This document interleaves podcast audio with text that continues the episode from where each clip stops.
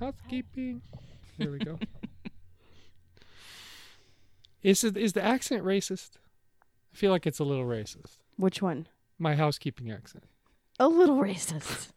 Because what's what's weird is like places in the Northwest. I used to stay in this hotel in Portland all the time, and all of the all of the housekeeping people were um, Lithuanian. hmm You know, and and uh, I don't. I just can't do a Lithuanian accent, so I'm limited to my racist housekeeping accent. Hello. Christy, do you have a ghost over there?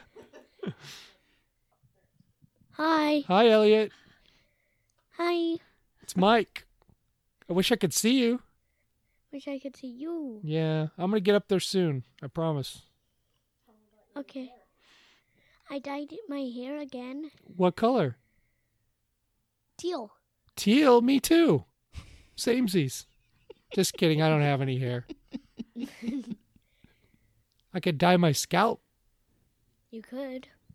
Wouldn't last very long though. Last longer with your hair. Who's hosting Hello. this business? Ellie apparently is hosting. Ellie, you gonna do the intro? Huh? Are you gonna do the introduction for us? No. No, no, no. You can't even give us a welcome to Little Red Bandwagon and then have Christy take it from there? Welcome to Little Red Bandwagon. It's not bad.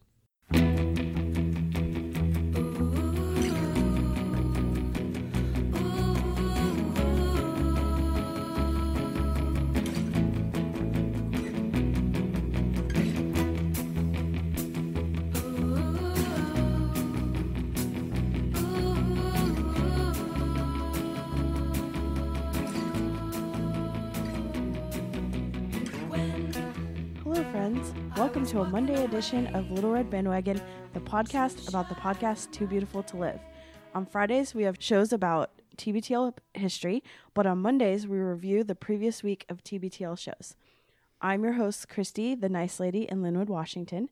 And joining me today in the Stick of Butter studios is everyone's favorite, my road dog, Anne, the icing lady in New Brighton, Minnesota. Hello, Anne. Hi, Christy. Hi. And also joining us today down some stretch of road that no one actually remembers in Manchego, Texas, Oh, God. is is the bro host Mike Frizzell. Hello, Mike. If I if only I lived in a town named after cheese. Yeah, how do you say it? Manchac. Manchac. I always say Manchego because that cheese is good. Well, it also looks like Manchaca. So you live in Manchego, so uh, considering to me, uh, hopefully your mail gets to you. Sometimes. if I if I address it to that. Um, all right, so we're gonna do some business, we're gonna do some reviewing, and then we're gonna clean some house. So, Anne, did you want to start with some business? Yeah, let's talk about the Friday show. Although Yes, it was so fun. I don't know if you and I should talk about it because we can't possibly be objective about how much fun we had recording that TBTL Christmas clip show. It was the best clip show we've ever done. Oh, and by we, I mean I mean you guys, because I I seemingly am never involved in the clip shows. um, I think we mostly stayed on track. I mean, Yes. we we spent a lot of time talking about our own issues, but they were all Christmas related. There's a lot of issues around Christmas. Yep. for sure. Yep, and we had some really good clips, including one of Jen, that's one of my favorites, where she talks about some things that are bothering her for Christmas. And we also put in a huge bonus clip at the end of part of one of the um, TBTL holiday parties uh, with a whole bunch of in studio guests that was so much fun. Uh, I just wanted to let people know there was a reference, a question on Jen's Christmas quiz in that segment about uh, Luke's official uh, holiday Christmas sweater and where he bought it. And I just happened to remember that they actually filmed when they went to Goodwill and he bought that sweater. So I put that in as a comment on the show post on our Facebook page, um, so people can go back and see a very, very, very baby faced Luke with very dark hair and more of it than he has now. and it's a it's a great that- clip for both Jen and Luke that video. So Check that if, out if you haven't seen it. But uh, it was a long clip show, but a really fun clip show, and I hope everybody enjoys it. Uh, in the next piece of business, we have a Jam Tracker update. We had two donations this week. Uh, one from Shannon Fitz in Boone, North Carolina, and one from Treasure Samuel in Bellingham, the Bay City, or so I understand. Uh, Thank I, y'all. yeah, I don't know what made Yes, them thanks. think of us, but that is absolutely delightful, wonderful, and is very helpful with all our hosting costs and things. So thanks very much, guys. Thanks for being our um, Santas for this year. I love that. Uh, and speaking of Santa coming, uh, we're having some schedule changes for a couple of upcoming LRB shows, mostly because Christy and I uh, are going to be in touch with NORAD constantly to watch for Santa. We're very busy. Yeah, so we can't record. but um so the next recap after this would come out on Christmas Day, and we found that scheduling to be a little bit problematic because we'd have to wait until TBTL came out on Friday and we could listen to it, and then we'd have to record on the 23rd or 24th and get the show together and release it. And that just seemed like it was not really doable, what with the rest of us attempting to have lives. So we came up with a little bit of an alternate schedule this Friday, we're going to release our uh, LRB Secret Santa episode, which was really fun last year, and I hope it's going to be fun again this year.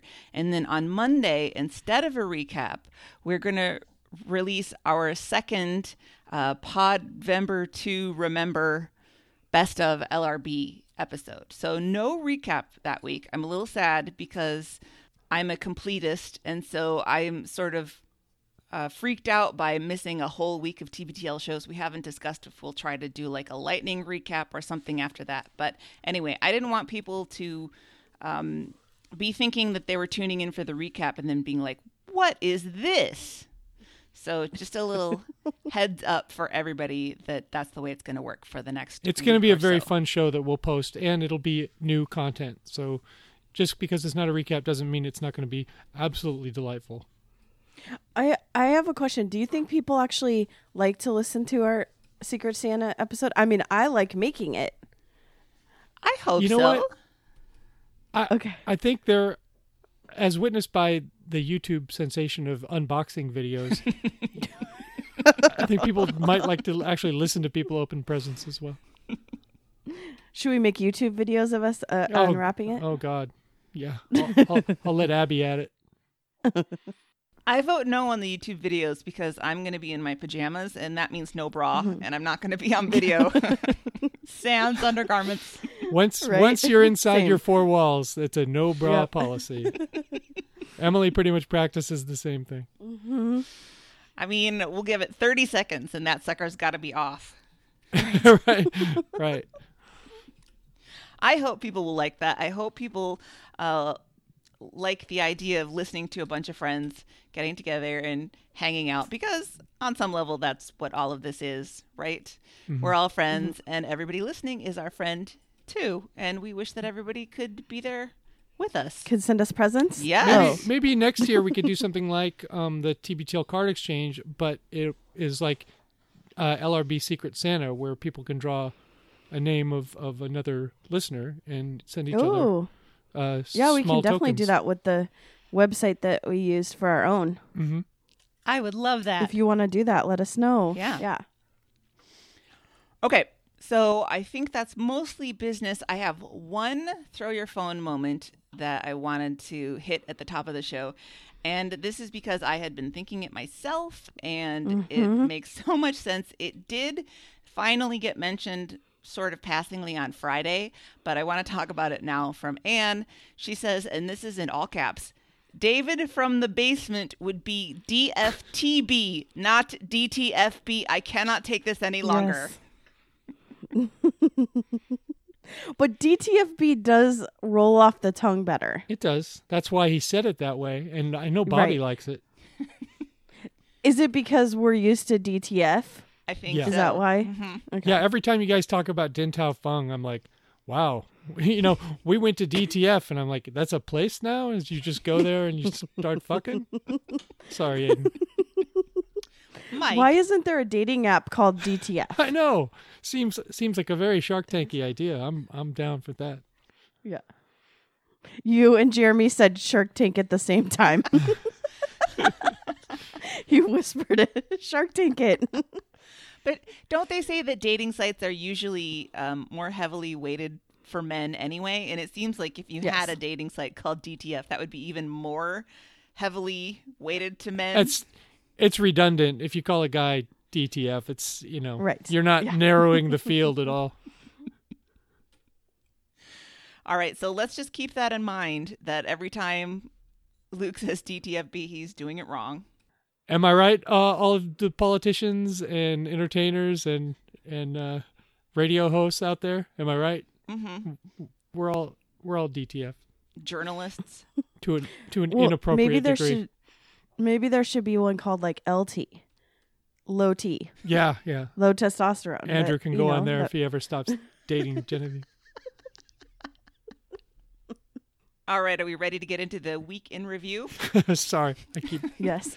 sorry. Before Mike takes this completely off the rails. right. Just happy to be speaking to people. Jeez, Mike. Let's start with Monday, number 2530, the Stanford Browns experiment. Uh, Luke starts the show telling us about this birthday trip that he and Carrie went on uh, to the Willows Inn at Lummi Island. And the highlight was a 19 course birthday feast um, fu- made of all kinds of fresh and locally sourced ingredients and things that they don't eat in their normal life. It's very fancy. It sounded like weirdly social, where he's talking about how they had to like go into the drawing room and sit with all the other people and then get served their starters there and then migrate to the the uh, dining room. I'm with Andrew. That sounds like torture to me to be forced to sit around with a bunch of strangers and make small talk. Could not do it. Well, I kind of feel the same way, and but there was a restaurant. Um, I you know I grew up spending a lot of time on Lopez Island, and there was a restaurant like that there where it was just a big dining room, and the food that night was whatever the food that night was, and I, you know, I had some social phobia too, and I was scared of adults or whatever. But the food is an icebreaker, because you can talk about the food, and then that leads to other things, and hopefully you don't talk about politics or whatever. I always ended up having a better time than I thought I was going to. Yeah, usually. Yeah. But you like to be around people. Mm, I I do now, but I, I was Mhm. more socially phobic when I was a younger man. Well, so would you have a lovely a conversation about the sea urchin in this really mushroomy sauce? I would at least try it. yeah, I would too. And that was the one thing that Luke said Carrie just was like, eh, Yeah, I'm good. I understand. I understand. I get it. I, I would try it because it sounds so terrible. It's probably delicious, as, as I've posited before. You know, that's the problem though with the uh, locavore, super hipster, experimental fine dining stuff. Some of the stuff that sounds really gross is really gross. It actually is gross. Yeah, Yeah. you're probably right. Good point. you never know. If Yeah. if it was delicious, it would be on every menu. Right. They're just eating it because they could walk down to the beach and grab some sea Right. urchins. I mean, there's then get some tons of mushrooms on the sea way urchin. back. Yeah. Right. Um, I did stop off at their website to look at it, and that tasting menu is $195 per person. So, Thanks. Cow. and I and that seems to be just the meal, right? He said that you really had to Yeah, make a reservation to stay overnight in order to get the Right. reservation for the meal itself. So, 400 bucks for the Good meal for Carrie. plus yeah, lucky Yeah. girl. Well, this is a this is one of those places that it, it's relatively new, and it's always voted like it gets Michelin stars and um, James Beard awards and stuff like that. So that's like the new in place if you want to Mhm. try fancy adventurous food to go to. What what fancy reviewer is going to go there and go like, meh. no, and, and better- then if you spend like a thousand dollars just to be there for one night, you're going to probably try to be to, be as positive as possible about it. You know, hmm hmm Uh, what really was amusing me during this conversation was that as Luke was describing all of this, the sea urchin and the super mushroomy sauce and stuff, I could hear the face that Andrew was making while they were. Mm-hmm. he, he was just like the whole time. I mean, Andrew would end up like in his room in fetal position if he was put into Yeah. this Well, sort he- of thing. He knows himself. He wouldn't do Yeah. that. I mean, just like me, I wouldn't pay $195 because I wouldn't be able to eat 90% of it. Right. Oh no, that's definitely not something that would work for you. Right. But then again, you can't let uh, you can't let Genevieve um, schedule anything, especially travel wise, because you'll end up somewhere really super janky, and you'll be at the worst rental car place. and over Super Bowl weekend. Right, you'll be definitely somewhere in the On a air on a non non direct TV flight during the Super Bowl. Well, so Luke said that he liked everything except that he got sad over the lamb. And he is moving more and more more and more towards vegetarianism vegetarianism and he's he's getting kind of close because he just doesn't like seeing or thinking about cute animals dying. It's never going to happen. Never. You don't think ever so? gonna happen. Well, you can't. It's really hard to do low carb as a vegetarian. Yeah. I've done it. it You got to do something. You got to eat something. You have to have. You have to have a ton of fish. Um, if he's gonna still eat fish, like he, if he wants to go full vegetarian, he wouldn't. It would be a bunch of cheese. It's he. It, it's not gonna be good. I don't understand how vegetarianism doesn't necessarily include fish because fish are living animals. Well, it's called pescatarian. Well, yeah, but it Mm-hmm. Yeah. seems like a cop out to me. yeah, I know. oh yeah. They're just not cute. It is, but I wasn't. I did it because I wasn't getting enough protein. Yeah. like I was actually physically getting sick. Mhm.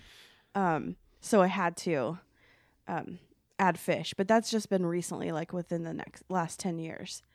I could do that one because I, I actually really like fish, but Luke Mm-hmm. doesn't ever sound like he's a huge fish fan. Right. So let's let's get rid of the notion that he's going to ever stop eating meat. I don't know. He he made the comparison of it to Andrew stopping smoking. So You don't Me. you don't need to smoke to live. that's true. Uh, Luke doesn't. He he's already come out Mm. anti fruit. He doesn't seem to eat a lot of vegetables. He's does he won't eat carbs. So if he doesn't eat meat, he's eating air. So Right. This is one of those um, where people start eliminating things from their diet as part of a eating disorder. Yeah. hmm That seems what he's like. Oh, now gluten's bad and sugar's bad and meat is bad and the all I eat is water. yeah, right. I'm allergic to onions. I bet you've eaten a Right. mountain of onions in your life, Yeah. so you're not fucking allergic. Well, they bring in a Genevieve's decision to quit eating pork, which I still I don't understand. Pigs are too cute to eat, but cows aren't too cute to eat. I, whatever. I think it was a smart Oh. thing. It was are They're yeah, too smart, smart. and they're so close. Right. Well, it doesn't matter how smart you are. You hate getting killed. You know. Well, and I thought that it was also that they're that pigs' bodies are so close to humans that they can use their parts interchangeably. Mm-hmm. Like you can get a pig heart or like you know what I mean, Mm, you- valves yeah, and stuff like that. Yeah. Um, I don't care. Yeah. I'm- Either way, Yeah. No. like I don't understand. Yeah, I mean it's all you know, same. she yeah, she makes her decisions. But uh, Andrew says that she didn't make some like hard and fast n- proclamation. He calls it a grand proclamation. Now I shall not eat pork. She just sort of gradually drifted away from that, and um, so maybe Luke can just sort of get away from meat without making his own grand proclamation. That's the only way it, it could happen. You- yeah, because if he wants to have a burger, do it. You know, if he makes this big thing like I'm now a vegetarian, then he'll feel weird and he'll be sneaky when he's. I mean, even more so when he's eating a burger at two in the morning. But he's so into public accountability with this whole Mm-hmm. weight thing, weight kick That's that he's true. back on. Yeah. I, I don't know. I, yeah, I agree, Mike. I don't see this ever becoming reality, but I wish him well if that's what makes him feel better about it. Uh, I wrote down that then Andrew talks about his chili recipe for a while. Something about how he substituted turkey sausage for pig sausage. Blah blah blah. blah blah blah. Yeah, I make a I make a pretty delicious chili, um, but I don't feel the need to tell anyone all about it. Just I just make it. They mentioned that they went to Bitterroot Barbecue and their server was somebody named Rocky who said, quote, You're Burbank and Walsh. And it Oh. was revealed that Rocky is a 10, and they're pretty delighted by that. I thought that was wonderful. um, in the donor thanks segment, they get into the topic of mispronouncing people's names since Luke does so many of those charity gigs where he's the MC. He is very afraid of mispronouncing people, and he tells the story about the one person whose name was Carl, and he accidentally called them Carla. And then had to apologize afterwards. Christy, didn't you say that you knew these people or knew of them? Mm-hmm. Yeah, the Behnkes, they actually started Sur La Table, which is a kitchen supply store. I don't know if it's all over. Oh, it is. Okay, yeah. So they started um, Sur La Table. They're a really nice couple. They um, they were friends with my old rich boss. Oh, of course they were. Yeah. That makes sense. You know who are badasses at pronouncing names are um, the like the superintendents or the the college deans. yes. read all the names. I, Mm-hmm. I was very impressed by that because the stakes are high, even higher well, you than have in to a donor write it out phonetically. Yeah, At my school, we wrote it out. yeah. This is how you say it. So that's what they should do for Luke at these things. Yep. Yeah. because it can it could be i mean if they were di- i know people that were also friends with rich boss that if their name was said wrong they would take away their their donation Yeah, because if you call me "Get it right Mr. time." Frizzell, then those those orphans shouldn't get a roof over their head. exactly Idiot. exactly i know no i'm not these people are dicks but i'm Yeah. just saying like that it can be high stakes because these people think they're so important They think Oh, they're you the were so best, close right? to getting a mosquito net, but you called me Sorry. Michelle Frizzell. Oh, maybe next year hope you don't die of malaria before next year. We'll ge- we'll run it back. We'll see what happens. I guess that'll teach you. Yeah. Uh, top story is that the Pantone color of the year has been uh, revealed. It is purple, according to Luke. I was like, purple? That seems awfully general. And so I went and looked it up, and it's actually 18 3838 ultraviolet. So I don't they know. they ran a really hard campaign. Mm-hmm. That color. Yes. They were in all the trades, pumping it up. They deserved it. I don't know what the difference between ultraviolet and purple is, but I thought purple was just just weird, weirdly general. Um, Luke hates purple, I guess, and Andrew It's- likes that's a- purple. He went to UW, so I don't accept that he hates purple. He should Mm-hmm. not hate purple. You're forced to like purple. we get some history of the color purple, the actual color, not the book slash play slash movie. Uh, it was originally made from sea snail slime, which is pretty cool, and was for many years restricted to royals. Uh, Luke's reason for not liking it is because he says people who wear purple are not as whimsical as they think. Like it's supposed to be a whimsical color, and I was like, wait, that's That's a hot take.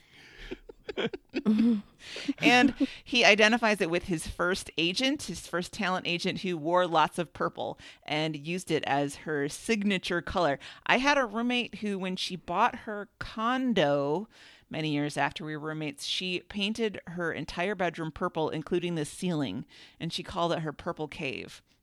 So that hmm. is a little weird. Yeah, I will say. it's, it's actually it's a good thing that she did that because the second a guy steps in there, he knows. All right, He knows what's. I feel that people that love purple really love it. It's like almost like a cult of purple. I know two people that are obsessed with it. One listens to this show. Every room is purple. I really our liked it when I was a kid, but I sort of you know I mean I like it because it's UW now, but but Mm-hmm. I just as an adult, a strong feeling about a color, it just doesn't happen for me anymore. No, me neither. It seems weird to have a signature color. I, I know As there's colors I don't like, like in a car or you know a house or whatever. But there's Mm-hmm. not there's not colors that I'm like, oh, I gotta have this color. Right. Certain shades like chartreuse is kind of pukey and Mm-hmm. puce is kind of pukey, but I don't know. There's nothing wrong with purple. Um, Luke wants to know how our brains identify some colors in certain ways. Like, how do our brains tell us that purple is a whimsical color? And I was like, well, Luke, it's cultural conditioning. There's nothing in our brains that looks at purple and makes an identification. I mean, um, Chinese wedding dresses are red. It's Right, all and- about how the culture treats the colors, not like because Indian there's- Indian culture and Pakistani culture. There's a lot of purple there. Like Yeah. it would become just like beige to you if you lived there. Well, I can I can tell you why the whimsical thing is triggering his mind. Is you know that poem when I get old I'm going to wear purple? Oh, you're talking about the red hats. Yes. So they're going to wear red mm. hats and wear purple mm-hmm. and that then became like a symbol of women of a certain age, probably with a lot of cats, wearing purple to be like rebellious and original. Mm-hmm. Yeah, because in some states you go to jail for wearing purple. No, you don't. You can wear whatever the fuck color you want. Well, we don't know what the we, we never know what gonna is going to happen next week. I'm doing a lot of swearing today. I'm going to try to back off. Um, Andrew likes purple because it makes him think of the Joker. And I was like, ah, there we go. His favorite movie. Oh yeah, all roads lead to Batman. Yep. Yep. And then there's a lot of Batman talk that I didn't pay very much attention to. And uh, Luke says that he didn't understand when he was a kid that that Adam West Batman TV series is a comedy. And I can see that as a kid. It did have enough action. You just didn't realize how campy it was. Right. Uh, and Andrew thinks that if you watched it now, it wouldn't hold up. And I completely disagree. I think it's going to hold up to be exactly what it was supposed to be. And we'll be just as fascinated about the the guy who did put the makeup on over his mustache as we were there. yeah, that's upsetting. Uh, the Cesar Romero reference never gets old. Yeah. Uh, we move into one of uh, Luke's uh, emotional issues. Another retread on this subject. He's upset that he watched Schitt's Creek on his phone in the hotel room at Lummi Island instead of going out and communing with nature, doing his dock staring. Right.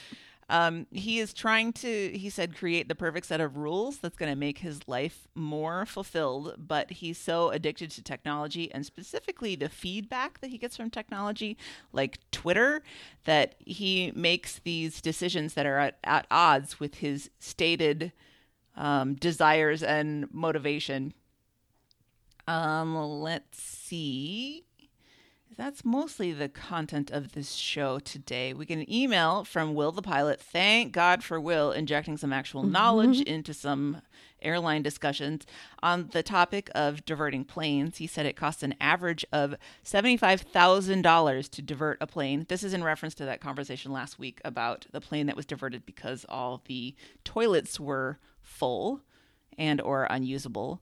Um, and this just makes Luke astonished at the cost of air travel. I mean, come on, man. we have an email from Anonymous who sings uh, and plays a new TBTL jingle, which they say is Jack Johnson style.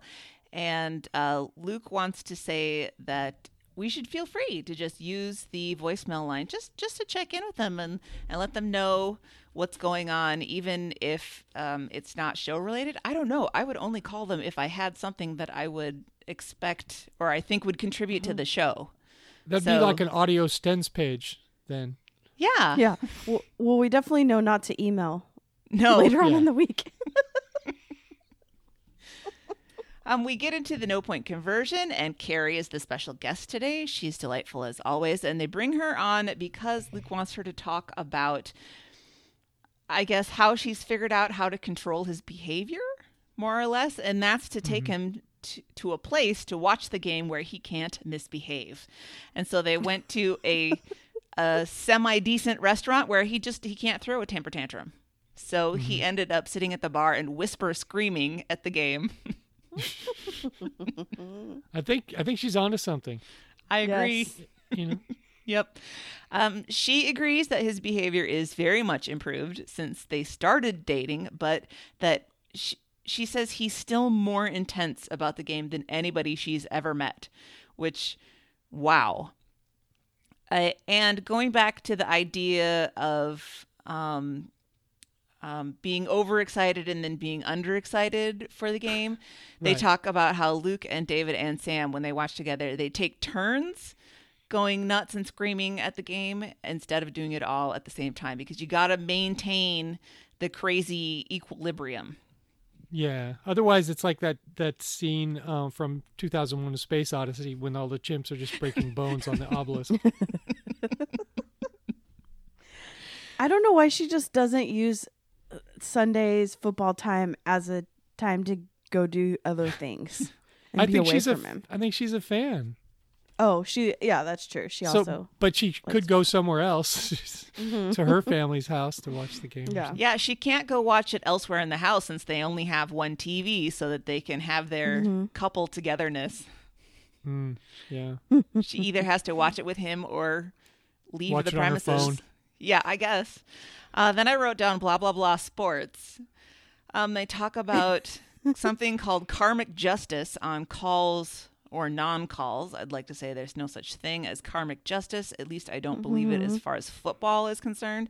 I think if there is karma out there, it's concentrated on more important things. Uh, we find out that Blair Walsh's brain is bad. I could have told you that before. And we find out that Jon Ryan's leg is bad, not because it's injured, just because he's getting old and he can't kick anymore. Then comes my favorite point part of the no point conversion where Carrie says that she she can't answer the the question that Luke is asking her because she can't take him seriously while he's wearing these pants, which are mm-hmm. she describes are running tights that are a size too small that are three quarter lengths. and Luke insists that this is an appropriate way to wear them, and Carrie and Andrew are saying, "But don't you wear shorts over those? Why would you just present everything to the world that way?" I will say Luke is correct. You can wear them either with shorts or without shorts. I see runners doing it either way. Normally, the guys that I see that run in just the running tights are around the campus of the University of Minnesota because they're on the cross country team. So Uh-huh. They're pretty tremendously in shape and probably need specialized running pants. I don't know if Luke does.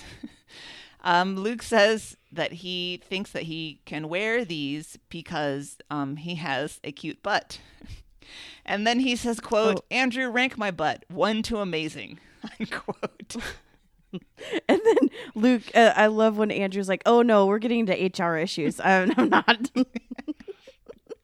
When they were talking about these shorts, I couldn't help but think uh, back to the almost live uh, skit Speedwalker, in which Bill Oh, Nye would wear these shorts that I'm picturing on Luke, and most of it was just shot of Bill Nye from the front speedwalking after whatever villain or criminal was doing their worst, and his junk was just flipping and flopping the whole time. It's all you can look at once you notice it. So, um, forget the butt. Is is are these things giving us some VPL? I think so. You got to lose that. That's I think that's why she was distracted. I mean, she's not looking at his butt while yeah, talking. You gotta you, you gotta put He's something. probably on over sitting that. there cross-legged. oh, Guys, there's nothing sexy about our anatomy. Hide it. I I Have just some like shame. that.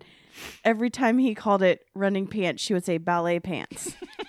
I know. Fantastic. God bless her. uh, then we find out that Andrew thinks that the Seahawks as a team are assholes and poor losers, Yeah. Except for Mm-hmm. Russell Wilson. right?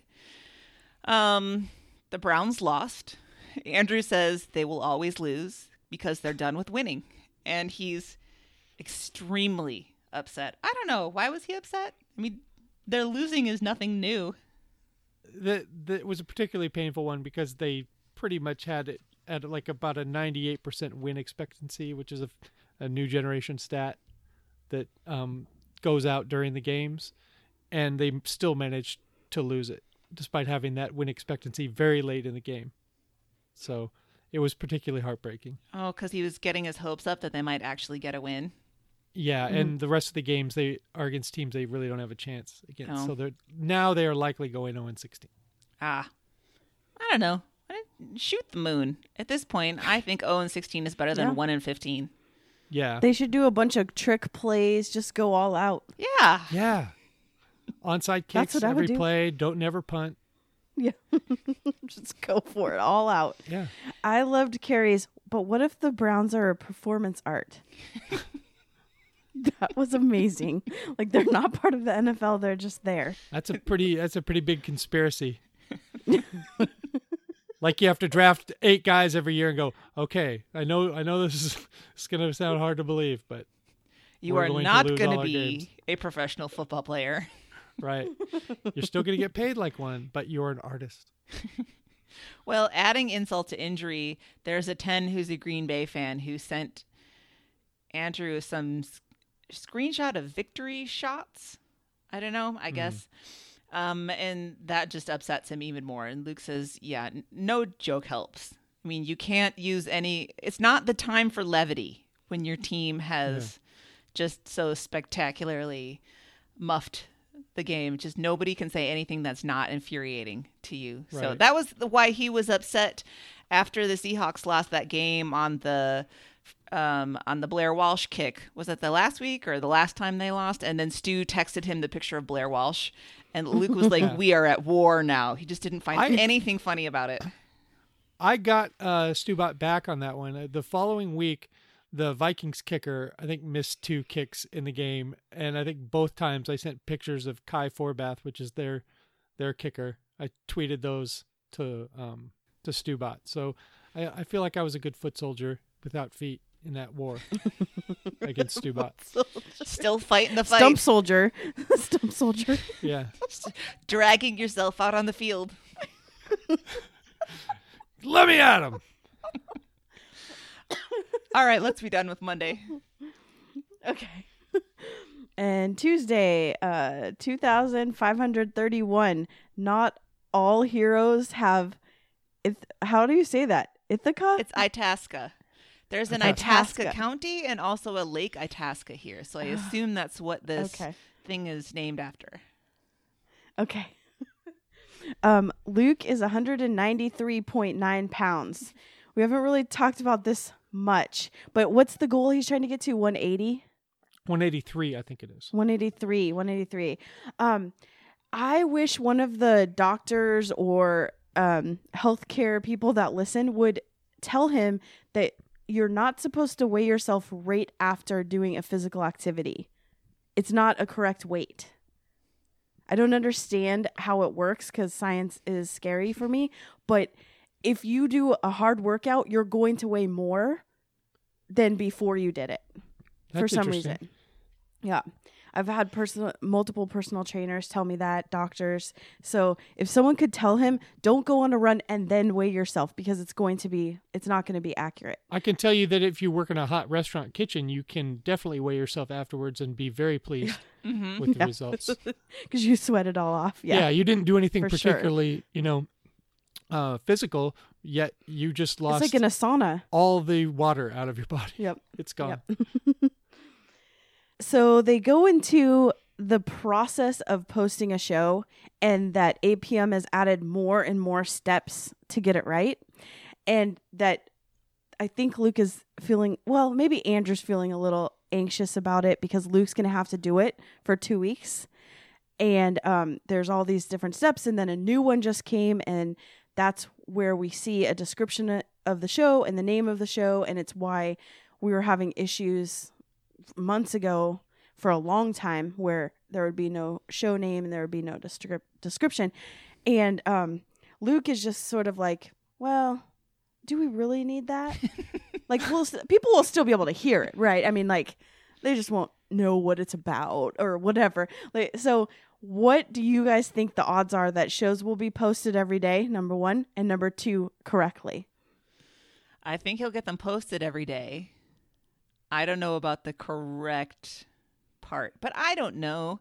You know, sometimes when people are just like, I don't know how to do it, then other people step up and take care of them. So, yeah Could he call that lady at the at APM, Bonnie or whatever her name is, and i get thought it was her? chrissy Yeah, let's get her. Let's get her involved. the hr Burbank, what do No, you she need? Works, she works for CBS. She doesn't work Oh, Oh. for CBS. ABC. Oh, that won't help. That won't help. That's how much I pay attention to that. Tom. Yeah. Well, see now now we know that it's that latest step that as you said causes the no title no description Mm-hmm. thing and that still happens at least once a week. So now I'm going to be like, "Oh, Andrew screwed up every time that Andrew? that happens." Yep. I think Car- Carrie should end up getting involved with this to make sure everything goes right. Yeah. She's very detail oriented. She'll get it. hmm Well, I thought that was interesting that we got a little peek behind the curtain that when they first started at APM, it was 50 50. Um, that's not the surprising part. I mean, that is the surprising part that the, the work was distributed. And now that, and now Andrew does most of the work, Mhm. I'm not surprised by that. Nope. Um, because he edits the show, posts it, does all the writing for everything. Um, it's interesting. Well, Luke did do the uh, Hey Dummies video this week where he just went through his hat collection. so we'll give him credit. Okay. and then we get a random Joe versus the volcano clip, which puts us down a rabbit hole of Dan Hedaya. Is that how we say it? Yeah, he's great. I always thought it was And- Dan Hedaya, but Hedaya. Yeah. I don't know. I tried to find YouTube videos of him saying his name, but I couldn't find it. I called when I knew he wasn't at home, and Listen to his voicemail. and it's That's what Phyllis would do. it's pronounced Worcester. Worst. good spoof. Good spoof. Thanks. um, Vives wants to have a Dan Hedaya film festival. Um, then they randomly play "Kickstart My Heart" by Motley Crue.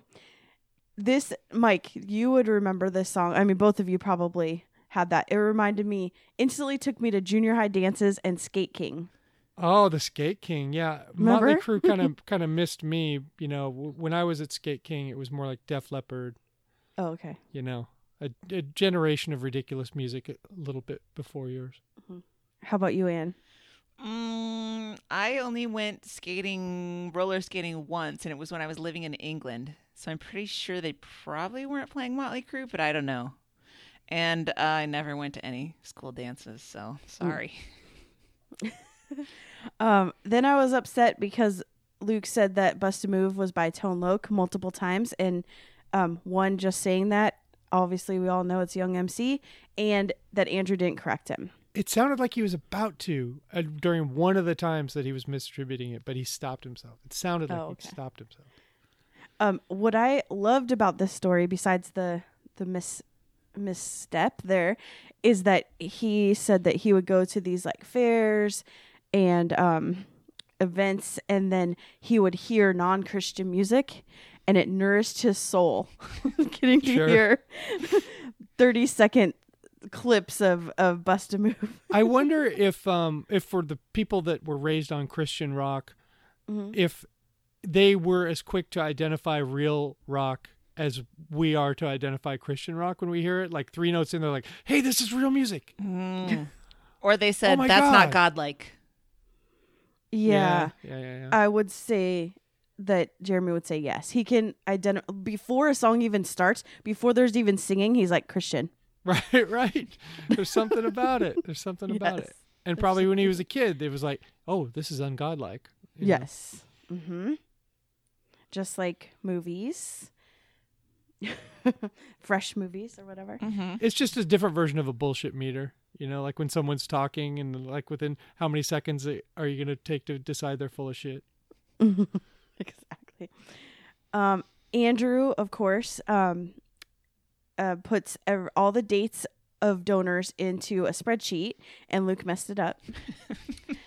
um, then Luke's phone rings, and it was a robocall, and he put it on, and I thought this was hilarious. Yeah. Just re- I mean, because it's a landline, so it's of course no one knows the phone number, so it's always going to be window salesman or realtors cold calling, or today it was a robocall, and I really loved it because it caused lots of of recall spoofs about sanctuary cities. um, and then Luke has a the top story is that there's a new segment. and then the new segment is called Is This Annoying? Then Andrew's phone rings and it's his doctor's office. so what I thought was weird is why didn't they just edit that out? because he had to take it. So then they played hold music. I don't know. I thought it was it was kind of funny though, right? Because it happens for Luke and he answers it and it's this like amazing weird thing and then it happens to mm. Andrew and he answers it and it's his doctor's office and it just it like illustrates I don't know the- karmic justice karmic justice between the two of them somehow. yeah. Um so then Luke admits that he uses his TBTL email for junk email and subscribing to anything anytime someone asks for an email and he knows it's going to sign him up for a list. Which brings me to our throw your phone moment. This is from Crit. In one of the clearest ways yet, Luke proves he doesn't give a shit about listener emails by using TBTL as his junk account. mm-hmm. Weigh in, guys. Uh yep. True, true. I mean, it does explain why he decided to delete the whole mailbox. Right. And why he has thousands and thousands and thousands of emails in there. hmm Um, he said so. The thing that's annoying is that a mortgage broker that they tried to use years ago spams him, getting email multiple emails a day, and then he responded like "remove me," and the guy wrote back. So, is this annoying that the guy spams him, and then secondly that he wrote back? What do you guys think?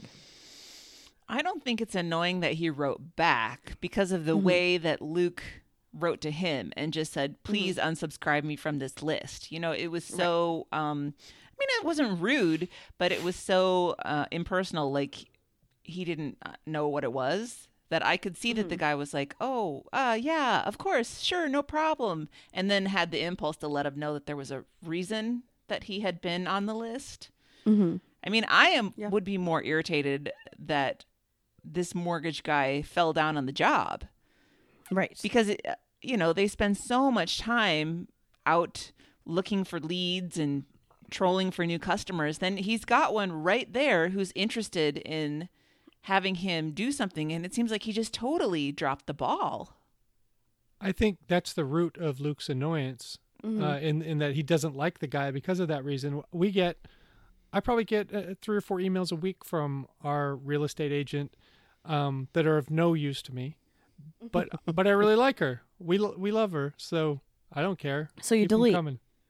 You know, if it gets her numbers up, you know, if like these are I have this many contacts, I'm not going to unsubscribe. Um, do you also what about from your brokers?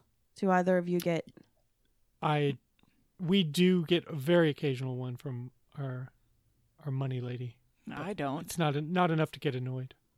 Oh, we have this one and most of the time I send it to Emily because this guy is fucking ridiculous. He calls himself the mortgage professor. He does Facebook live videos. Um his updates on face like he's s- constantly spamming Facebook and sending us um, emails that we didn't ask for and he also m- almost made us lose this house twice. So he's terrible. We would never use him again. Um, but his the the things he sends out, the promotional emails, are so terrible that they're they circle back to be funny. Mm. But I just don't get it. Like, how can you be that terrible at your job and then still think it's okay to just spam people like that? He doesn't know he sucks. That's the Yeah. thing. Most most Right. people that suck don't know they suck. I think if you have a doctorate in mortgages, you're probably not actually Yeah, we're writing mortgages. Right. Well, the, so that's the thing. Jeremy says he probably goes to these conferences of how to sell yourself and he does every single thing that he learns. Yeah. yeah. Just, you know, I'll throw it all up on the wall and something's got to stick. hmm That's what it feels like. Um, but do you guys take the time to unsubscribe to to these annoying things or do you just delete? I go on a kick sometimes, and I will Yeah. unsubscribe to a bunch of stuff. But then you know that's kind of a hassle, so you end up just delete, delete, delete. But Right. yeah, so I'm I have one foot in both worlds, I guess. Since I have no feet, I guess I have one in both. One stump in each world. I do the same thing where it just it seems like you finally reach a threshold where you're like, all right, I'm sick of deleting these. I'm just gonna mm-hmm. unsubscribe. And so I'll do that Some- for half a dozen and then some of those places are just insidious. Like Nordstrom Rack, I made the mistake of giving them my my uh my email address one time, and I unsubscribed, and it stopped for like a year, and then it started again. I'm like, you bastards! Mm-hmm. uh, I think that this statement is really funny that they want to add more phone calls on the show, but they don't know how to do that. And I understand what they're saying because they record at all different times, but they had a call makers segment. Yep. Why can't they just do that? Mm-hmm. Or like, I mean, there's tons of podcasts that record at weird odd times that have call in segment. Not call in, well, they'll call the people. You just send an email like, "Hey, we're gonna." Those places usually have a, a big social media presence, though. You know, Yeah, that's true. like I mean, another thing is, I think that their tech setup doesn't allow for a third person, except for if they do phone call, like voicemails, Mm-hmm. right? Didn't we try to figure out how to do that? I don't know. I The same feel thing? like with the full weight of APM behind them, that this is a solvable problem. Mm-hmm. Which, and I'm sure that this is an APM suggestion. Mm-hmm. yeah, I think it's a great Just like- suggestion. Oh, me too. I I think that it's really great. Um, probably my favorite part of the show, um, besides the robocall, um, was the email from Sydney from Boulder, because the way she swore was so funny to me. I don't know why, but it's like I'm just trying to get a fucking croissant. it was so funny. So um, she's in line for a chocolate croissant, and she's so excited. She sees there's one left, and then someone cuts in line and orders it. God, old people, am I right? Yeah. Um, I have Andrew's anxiety about lines. If there's no clear order to a place, it gets me really anxious. Like Yeah. if everyone's just standing around, I try to like make eye contact with the person like, okay, hey, remember me. I was here first before anyone else. I, I don't like it. If there's no bakeries are the worst at that. They are so Yes. bad at that because you just walk in and was this person here before? They're standing over there. Do they even want to order right now? Are they just Mm-hmm. looking? I mean, it is bad. Somebody, somebody should really come up with a um, some throughput for a bakery that because your baked goods don't even need to be that good, but people will come there just because they feel confident that they're going to be served in some sort of orderly fashion. Yes. I like when they're like, um, enter here, orders here, Yeah, pick it up here. That, that, that I'll go there every time. Yeah, they got that like at Einstein, you know, that at least you know how it's going to go, you know, but Mhm. most other places that involve like bagels or baked goods or whatever is like it's fucking Thunderdome and the olds are just going to go right to the The front olds because we all don't have much time left, so we're just going for it. Well, and there are people in this world who believe that lines don't apply to them. Yeah. Not necessarily always Mm-hmm. old people. I we used to have that at the store a lot, especially during the Christmas season when the line is not long. I mean, we moved through it pretty well, but then there'd be somebody like standing off randomly way down at the other end of the counter. And one time, I said to a guy, uh, you know, can I can I help you with something down here? And he's like, oh, I'm just waiting to pay. And I said, well, you better get in line then, because I'm never going to get to you if you stand all the way down here. And he was like, oh, huh.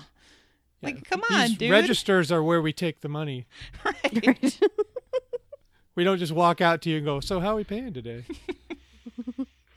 And can we talk about how a ra- anything with raisins in it is not comparable to a chocolate croissant? yeah, it's a Disagree. big step down. Disagree. What? I like raisins, Me but too.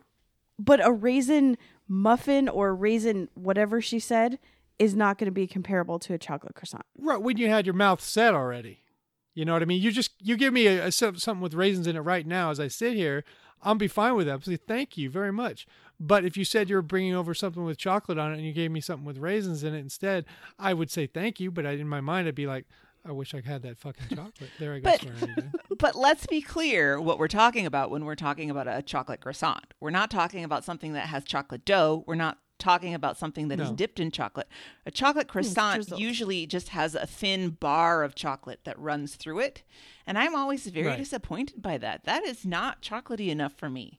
I would rather You got to have manage a great, your ratios with Yeah, I got to have a hmm. great raisin roll anytime over a chocolate croissant.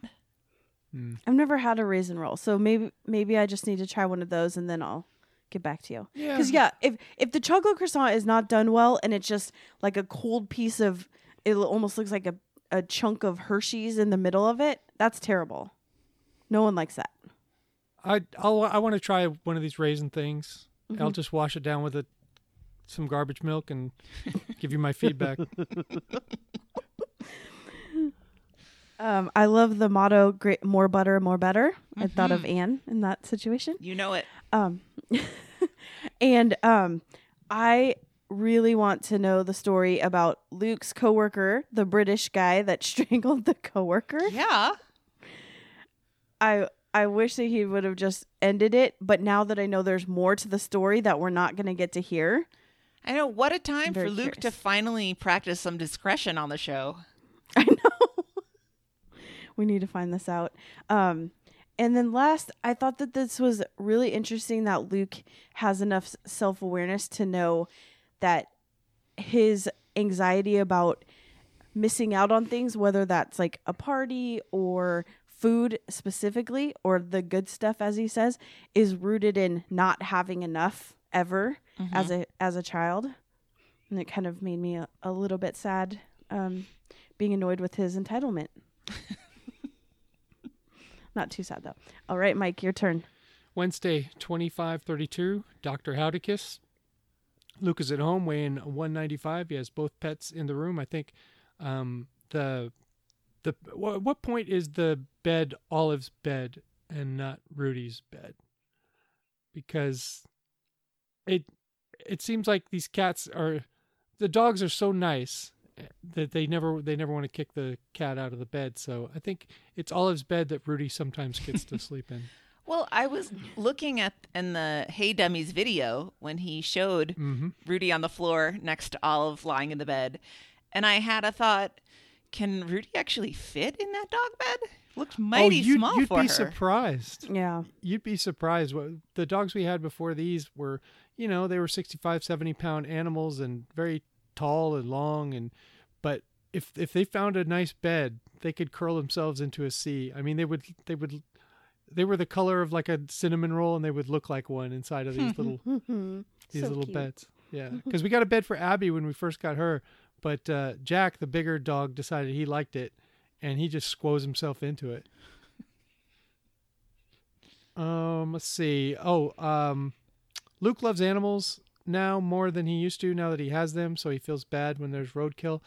I'm kind of the same way. I kind of always felt bad when I saw roadkill, but now when I see it, especially all the deer around here that are always getting hit, What about makes me- raccoons? I feel bad about them. I feel bad about You do? squirrels. Yeah. Oh, raccoons! I say good riddance. Deer, that's sad. Uh, and and then I've never hit one. Knock on wood. But if I did, you know, that's a that's a month ruiner for me. If I ever hit any animals, I almost ran over a tarantula since I was been here in in What? Austin. I was driving. I was driving down a steep hill, and God. and I saw it at the last second, and it was beautiful and No. huge, and it was just walking across the road, and I managed to swerve just enough to get it between my tires, because I would have felt bad about killing something that amazing looking, too. I, you know, Oh I don't know. I'm such a softie that way, you know. I had a my car um, that I had before the one I have now. Um, animals like to suicide themselves on my car. Right. um, I had I was just stopped and a squirrel ran into my tire and killed itself. Um, and then a Did bird leave a note? should have. And then a, a bird um, killed itself on my windshield. And um, then the first time, the first, this dog didn't die, but when I first got the car, like hours later, I'm driving home and it's slippery and slick outside, and I'm stopped barely, maybe going like three miles an hour over a speed bump, and a dog came running at my car and slid on the ice and hit its back hip on my car. Jeez. Did a risky So- business right into your I know. car. and it cracked the um it was pretty hard it cracked the license plate frame Wow. yeah um Huh. but yeah i would feel the the squirrel like the, and the bird ruined me for a while like Yeah. blood and feathers and fur all over your Ugh. tires and i don't even like squirrels That's awful. Wait, Yeah. Emily has a phenomenon with her car that it seems to be just invisible to other drivers. Like people just go right in front of her, you know. And when I'm driving it, it's the same thing. It's the car. It's not not her, not me. It's the mm. car. So you have to be like extra defensive. It's like being on a motorcycle. Something about it being like a really, you know, dark, steely gray car or something just makes people blind to it. You got to trade it in. Trade it in for like a big Yeah. red truck. Driving a truck in Texas is the only way you'll ever be able to see anything on the freeway. So you just got to get a truck taller than the other trucks. All right. Um, big big topic of the week: the Wallingford parking conversation. I guess some of um, from uh, some of Andrew's neighbors have taken the law into their own hands, and they're they're painting their curbs. And I'm generally in favor of this, and it Sure. would turn out later to be to be perfectly legal to some degree. I don't think you're allowed to paint lines on the street, which seems to be happening somewhere there. Um, but I can see where if someone is really upset that they would they would try to you know stretch the stretch the law and uh, and and put lines in the street. But I just don't think when they built all those houses they expected everyone to have a car. Mm-hmm. It's like they expected maybe each household to have a car, but everyone has a car. So I think it's probably less stressful now that they've they only have one one car. Am I am I right about that? They sold his car and they and she got a new car and that's Yep. their car. Yeah. So it seems to be why we haven't heard as many stories because they're not trying to to junk up uh, the street with all of their cars. Dazzling donors. Uh, I don't I don't know how this happened, but Luke said that he didn't feel like Los Angeles was part of the Southwest. I don't. I mean, a map, a map for this gentleman, please. I mean, Austin is considered part of the Southwest, Right. and we're I, like I think of New Mexico, miles east. Arizona, and Texas. Yeah. Yeah, definitely. And I, I think there are parts of Texas, like, you know, from from Houston that way. I mean, that's you're definitely getting kind of out of the Southwest feel. You know, you're definitely getting more into a South feel. But, but uh, yeah, pretty much uh, Southern California is is about as uh, Southwest as you can get. But But I mean, map wise, it is. But do you actually think that it is culture wise? um, gosh, I'm probably not the right person to ask because I hate LA so much. right. Uh, I don't think it gonna is. Bag on it. It feels like it's its own thing. Yeah, I think California is an entity unto itself. Yeah. I, I mean, when, so Northwest, when people say like Pacific Northwest, I don't think Idaho should be in there. Hmm. Like map wise, it is, but they have a very, very different culture than than Washington, Oregon, and I would even count Northern California. But that's but you now you're to the point where you've got to make they have to make up their own thing then. They should. know? Inland Empire or whatever. Yeah, with Montana, Colorado, Utah, I think they could Uh-huh. be their own thing. Maybe like Northwest Bible Belt. Something. I don't So know. you're what you're saying is that LA is too cool to be part of the Southwest and Seattle Not cool. No, just a, like- different like, uh, mindset. like Boise's you go not to cool enough to be part of if you go well we'll take boise um it, so if you go to albuquerque new mexico there's a different feel there's you know old men wearing turquoise and a different kind of food Mm-hmm. um even in texas right like you have the dress is different you don't have that in la that's its own thing Okay. I'll accept that argument. I would agree. People in Ohio say that they're Midwest, and it is geographically in the center of the country, but they have a much more East Coast sensibility than anything you will find in Minnesota or Wisconsin or the Dakotas. Yeah, a lot of Ohio is Rust Belt, so you're, Mm-hmm. you're like, well, that's sort of East Coasty. So Mm-hmm. well same with chicago other parts in illinois seem midwest but chicago doesn't kind of i don't know All right. Uh, I guess we'll move on to top story. Um, Gawker revival is in the offing. They've, they've they've done a GoFundMe or Kickstarter, one of those things. Uh, and Andrew and Genevieve uh, sprinkle some candy on it. They want Gawker to be back. And I'd forgotten this, but uh, Genevieve had a connection to Gawker and that she was one of their power commenters, which is a great phrase. I love that. Um, the Luke is has been wary of Gawker. He wants them back, but he's been always been wary of it because when when they would take down someone that he hated, he was like, "Yeah, finally, someone exposed this person." And then when they go after someone he likes, like, lies, all lies. This is all bullshit. so, I mean, if they come back just named confirmation bias instead of Gawker, it- I have a question. Why does all this Gawker talk always irritate me? Because it does, and I don't know why. Um, well, I know it, it gets under my skin a little bit because I, I tried to be, I tried to look at that stuff, and the tone of it Yeah. was always just so shitty.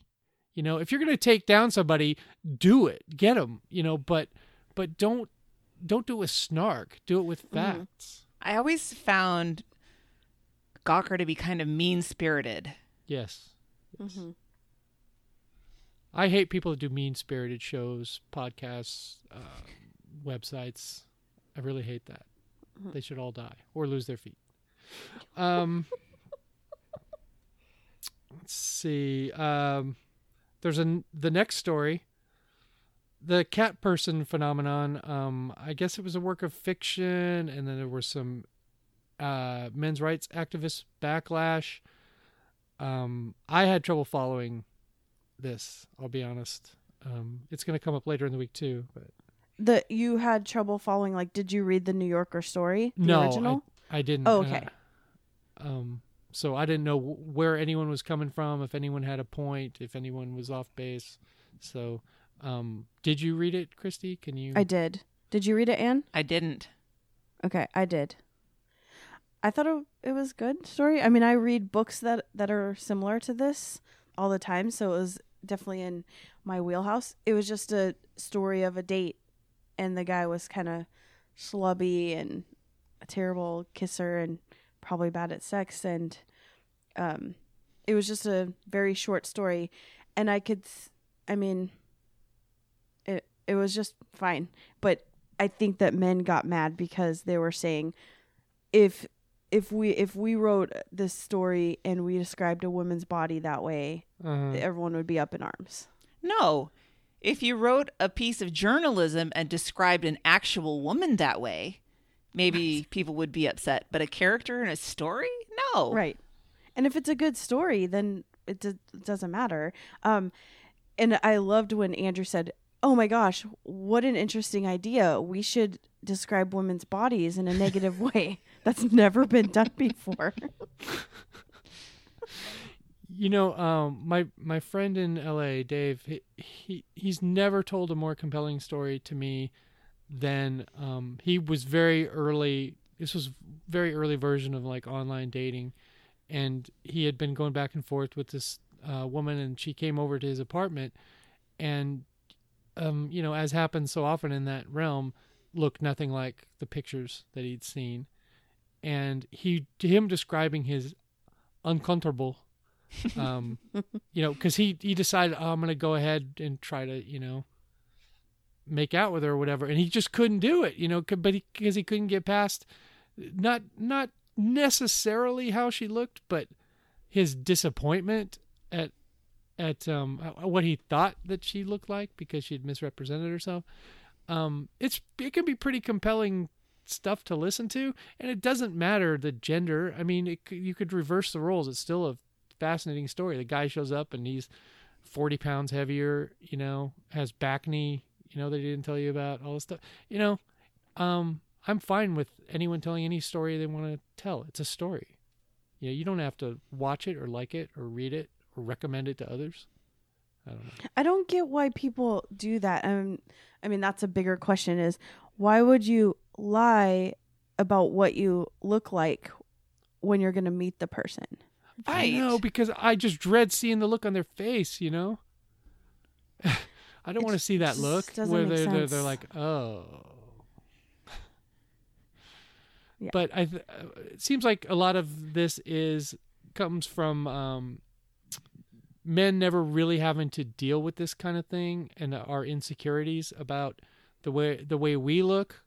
You know, Um, and and the fact that we might not be a great kisser or we might not be the world's greatest lover, and they're projecting themselves into this guy, and they're like, Right. "Well, I'm embarrassed Mhm. for for me, for him, for everyone. No, it's a different dude than you. Be you. You be Right. you. You be a better kisser. You be a better lover. Whatever you think you need to do, and this fictional character can do the same. Right. Write some fan fiction where he cleans himself up and and Mm-hmm. Goes to the low T seminar. You know. Well, and how it ends is what I've never experienced it because I never online dated, but uh, my friends that I know that have, how the story ended is very common. Yeah. Mm. Okay. So you guys should read it. It's really quick read. And if you feel that grown ladies will be disappointed by you, then date teenage girls. That's a proven winner. Or or at least make some unwanted advances for God's sake. right. And then you can run for Senate. the best part about this story is, um, besides learning that Carrie is reading Bukowski, um, is that uh, they start talking about they start talking about kissing. Luke warns Andrew against using too much tongue.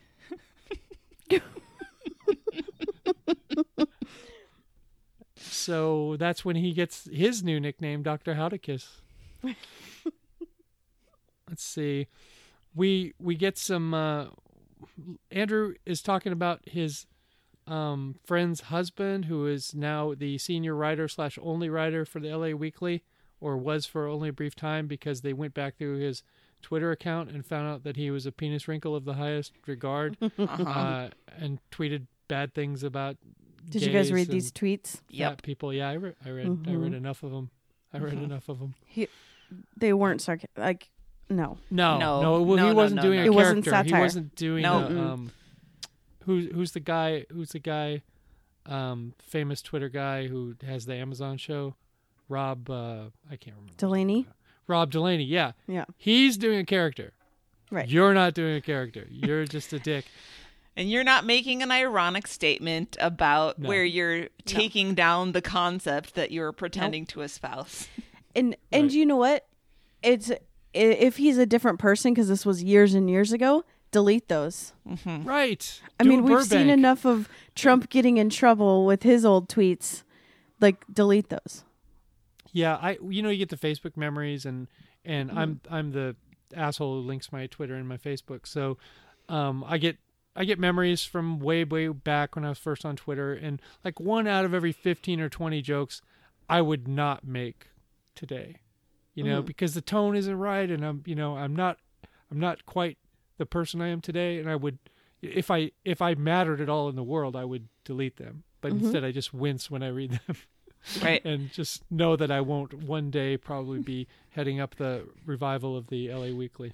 So. I, I mean, I think there's definitely something to uh, the changing times and, you know, the way that you behaved in the way that was acceptable to behave back in the 80s is has changed significantly now and those things are no longer okay. But there's also still a basic standard of decency. You know like my grandfather was born in whatever 1903 and he never would have said any of the things that that dude said on twitter Yes. because he was just a respectful person right. Well, and if this wasn't someone Andrew knew, we would have a very different s- story coming from him. yep Yeah. Well, times change, people change. Like Mm-hmm. we probably had at any one time four or five gay guys in our fraternity, but none of them ever came out. That's different today. It's Mm-hmm. different. You know? And it's a good thing, but I you know, there's a reason they didn't come out because they probably didn't feel like they would have been received warmly by everyone, you know. Mm. So yeah, we we change and and and a good thing I wasn't on the record back then because maybe I said some shit that made people feel uncomfortable. So, but now it's all out there, so you better go try to Right. delete it, son.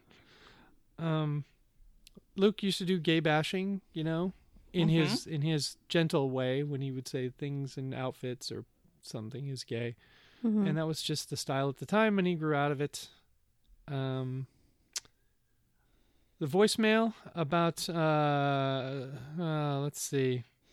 There's a song about from Danny in New York about "Oops, the bird shitting like George Brett. I remember being very amused by this song, but I, I can't remember the I can't I can't remember much much else. But I thought it was very funny. Yeah, he put a lot of detail, like um, Yeah. how Oops was the size of two decks of playing cards and stuff. It was great. It, needs a run really back. great. It definitely needs a run back on the show. It it was that good. Um, DTFB rap. Uh, uh, I don't think we need to talk about DTFB anymore. Otherwise, I'll just swear again. Um, C-SPAN tweeted, uh, "Teach me how to Dougie" when Doug Jones won. It's pretty good. I I like that there's Mhm. someone in that building at C-SPAN with a sense of humor because they were kind of just starting out when I went and worked in DC and and they had no production value and they had no there was it was just like someone just turned on a camera and that was it. Um, now you know they're having a little fun. That was pretty interesting. that Well, you know that. that's some intern straight out of college. Right, right. And they're like, there, there'd be like the time when when I was doing college uh, news on the radio, and I got upbraided for trying to bring any kind of personality to the news. They they chastised me twice, and I stopped doing it. Yeah, this this this kid's probably lost his internship because he did something human and funny. All right, I'm done. Okay, Thursday, number 2533, Hyperbolic Space Junk. Luke is in Portland for the last live wire before the winter break. Uh, he says that he took a nap and feels groggy for it. It was a big mistake. Uh, and that he is planning to, quote, go nuts, unquote, after live wire tonight. I don't know. No. Didn't he have all those meetings on Friday? I don't know how he could have gone nuts, but. But maybe going nuts means something different for Luke than it used to. So hopefully it wasn't out of control.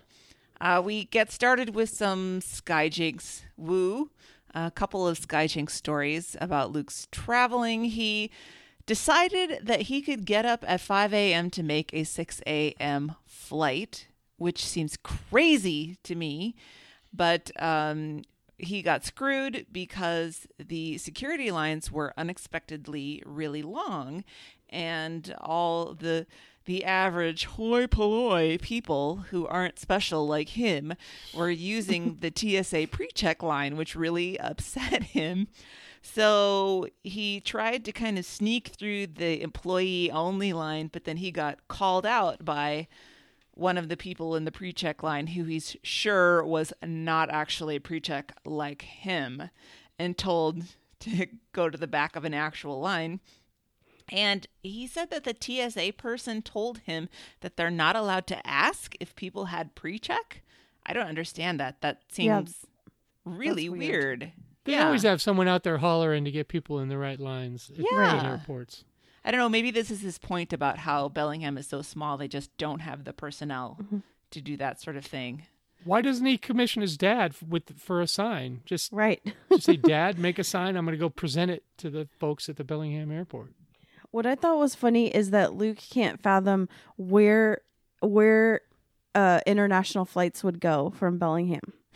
oh, right, right. Canada's literally 20 minutes Yeah, away. that that four minute flight to Vancouver is a pretty easy one.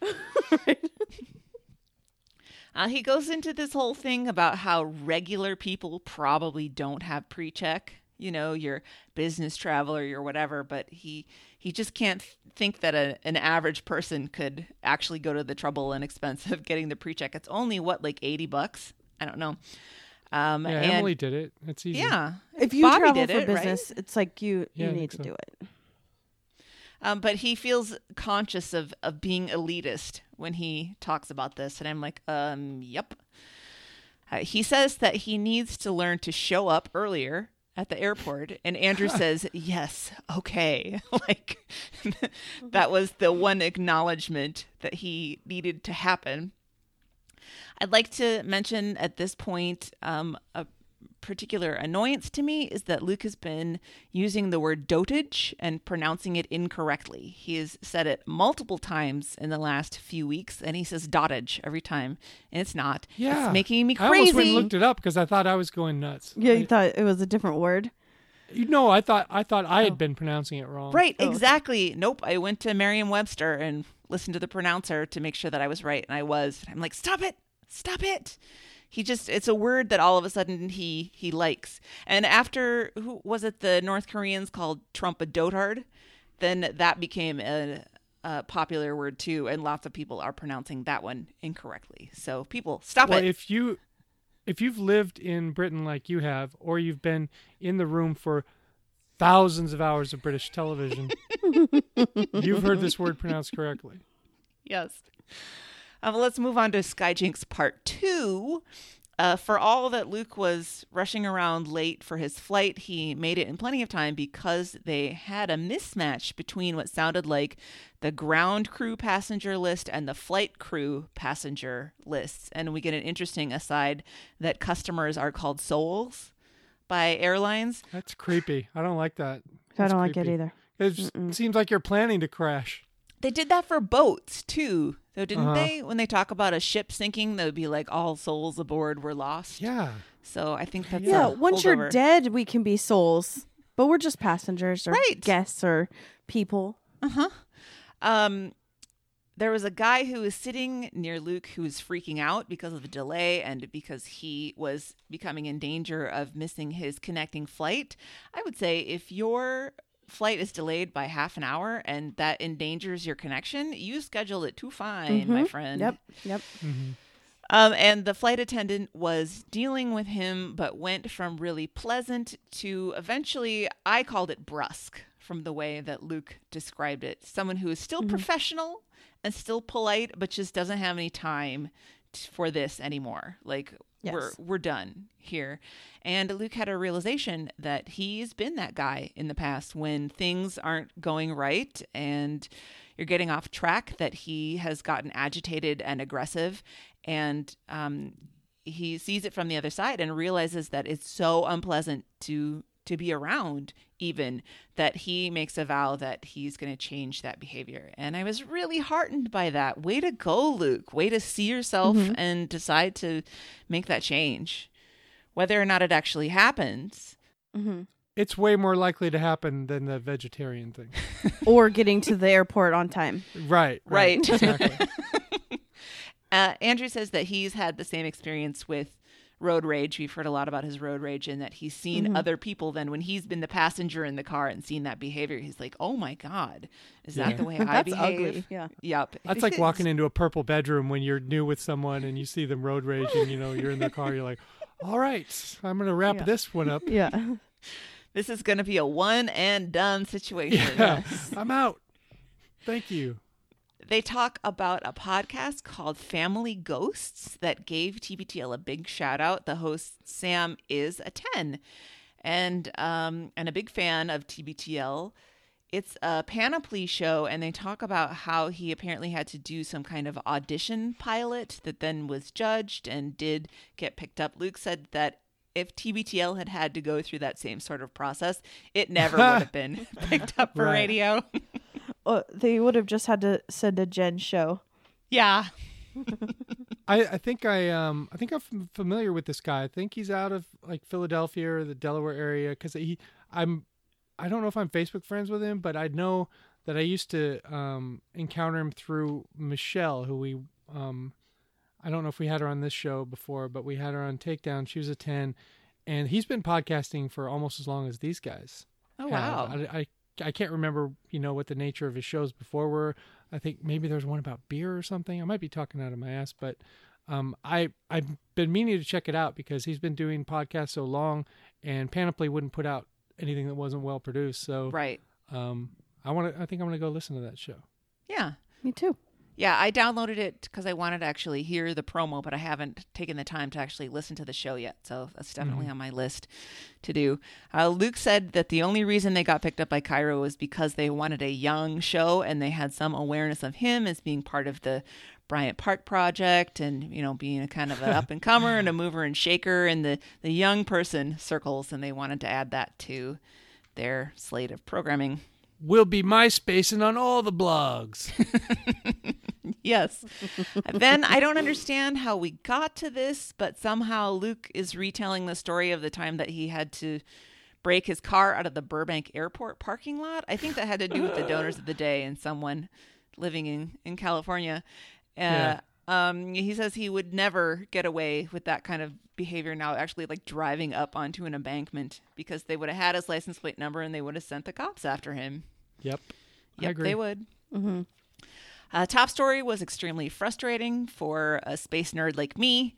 This new asteroid's the Oumuamua. I can pronounce that about as well as Luke can. I did not look up a pronouncer for it, um, but it was discovered uh, disturbingly near Earth, I guess. And instead of an elliptical orbit, it has a hyperbolic orbit, meaning that it came from outside our solar system. Luke kept keeps saying that it came from outside our realm, and I was like, "Yeah, Luke, solar system is what you mean." dork. Um, and he he doesn't understand what a hyperbolic orbit is, and I won't go into that because it's boring. And this asteroid is shaped like a cigar, which is also weird because it's not shaped like a big lumpy rock. And people are wondering if this could possibly be an alien spacecraft observing us. And I really hope that this is people's idea of a fun supposition and that nobody is actually thinking that this is aliens. Cue the monkeys smashing the mm. bones on the obelisk here. This is like, all right, come on, guys. Yep. on, on the pro side asteroid. of this, they say that the chance of this asteroid just randomly coming so close to us is really small. And the counter to that is that if there are lots of asteroids, if there was some explosion somewhere which blew a whole bunch of space pebbles off of a planet or whatever, that it is absolutely possible that with lots of rocks, one would come this close. So I think that this is a non story that's just sort of fun to think about and not much more than that. Um, oh, and I would like to say that Luke does confuse astronomy with cosmology only because he wants to get to a cosmetology joke Yep. but my I had an astronomy professor who told us once that he got invited to speak at a cosmology conference back a long time ago Oh, when no. there was no internet and when he arrived it was a cosmetology conference. Hey, plus side, a lot more chicks there. yep. Like, Um, then I don't know how they get into this topic, but it's about their spatial awareness or lack thereof. Uh, for some reason, Andrew went and Google mapped his old LA apartment. Was there somebody in LA that he was telling could go drive past the old place or something? I don't know. But Luke says that whenever he's going to a new place, he Google maps it and then does a street view 360 so that he can orient himself. And it's not because he doesn't n- understand know the streets around Bellingham. It's just that he's never looked for that particular business or whatever, and so it's really helpful to do that. I've done that before. That's not a big Yeah. deal. Yeah. There's a weird tangent into vacuum cleaner repair store talk and how happy they are that vacuum cleaner repair stores still exist and how this could be Andrew's dream job if he doesn't get his dream job puttering at the airport. Really. Hmm. Um, but I can totally or running see a this. convenience store too. He wants to run a. oh yeah, and a hotel, but only to be the um, cleaners, right? To be the cleaner of a hotel. Right. He's got to work his way up. But I, I do think this actually, of all of this stuff, this might be the best of these fantasy jobs for Andrew because he is so mechanical. It's that small engine repair and puttering in a back Mhm. room. And he would have limited contact with people that I think would be really good for him. So All let's right, keep an eye great. out for. I would love Yeah. to bring my vacuum cleaner into a store, shake his enormous hand, and t- you know tell him, "Well, help me out here, brother." That's true. How would his sausage fingers get in there to get all the bolts and stuff off? It's like me trying to floss. Maybe I just maybe it's Yep. not a great idea. Right. But there's just some logistical problems. I- this brought me back to a Mike has ideas, and that was um, I would like to go to Google and negotiate their schedule for their cars, and then let the homeowners know that the Google car will be going by their home or their business, and give them a chance to pimp Oh, yeah. their I home remember or their that. business. Yeah, like this five hundred dollar package will bring out. We'll park a Lamborghini in front of your house. We'll Right, right, right. know. A couple of stone lions next to the walkway. Yeah, yeah, yeah. I, I don't think it was the worst idea. I mean, Google would have to go for it, but I, they would get a piece of my business. They'd probably just buy me out or license it. I like it. Thanks. Thanks. Um, Andrew says that he uses Google Maps to help with his anxiety before he goes to social events. So I guess to learn as much as he can about the bar or the restaurant or the venue or whatever and kind of see what's going on. I do that too. Like if I'm going to a restaurant with people, I go and scope out the menu and kind of try and get the lay of the land before I'm there just to make sure that I have less chance of making a fool of myself once I actually get there. I do that like for now. I do that with like wheelchair access. I'm like, what's the situation? Like, is this is this like too crowded to wheel my ass in there? Are there are there tables or is it all booths? Because that's a problem. You know? Yep.